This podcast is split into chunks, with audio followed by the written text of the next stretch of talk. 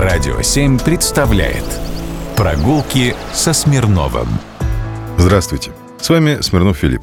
Пусть в майские дни Красная площадь и закрыта для посещений, в другие дни посетить ее можно без всяких затруднений. Есть в этом почти сакральном московском пространстве одно загадочное место.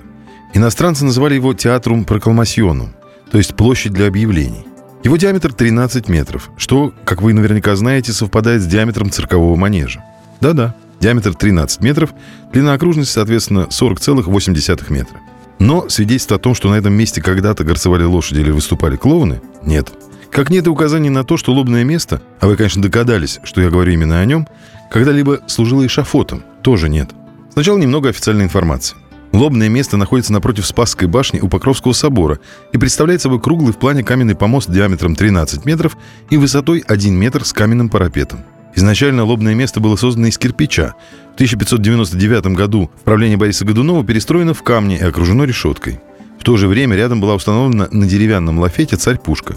Факт ее нахождения на площади подтвержден в описании шведского посланника Станислава Немоевского, который прибыл в Москву в 1606 году. Вблизи стоит большое и длинное орудие, в котором рослый мужчина может сесть, не сгибаясь. Я сам это испытал. Также изображения царь-пушки задокументированы в гравюрах и рисунках европейских путешественников 17 века. Нынешний вид лобное место приобрело после реставрации 1786 года. Самое раннее из известных изображений лобного места относится ко времени правления Михаила Федоровича в альбоме Адама Алиария 1638 года. 1659 году во втором томе космографии Блау была опубликована подробная карта Москвы с перечислением основных достопримечательностей города. Под номером 3 указано на лобном место, что является транслитерацией термина «лобное место». Реставрировал лобное место зодчий Матвей Казаков. Пушку отодвинули на ее нынешнее место, изготовив в 1835 году в Санкт-Петербурге на фирме «Бергов» специальный лафет.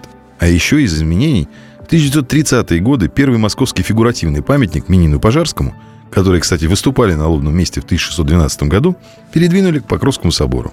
И так заслонили суть этой возвышенной площадки. А соль вот в чем. Лобное место использовалось во время христианского обряда шествия на осляте, которое проходило в праздник входа Господня в Иерусалим. В записках иностранцев существуют многочисленные описания церемоний.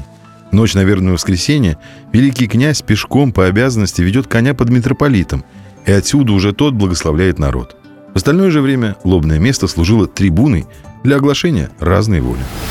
Прогулки со Смирновым. Только на Радио 7.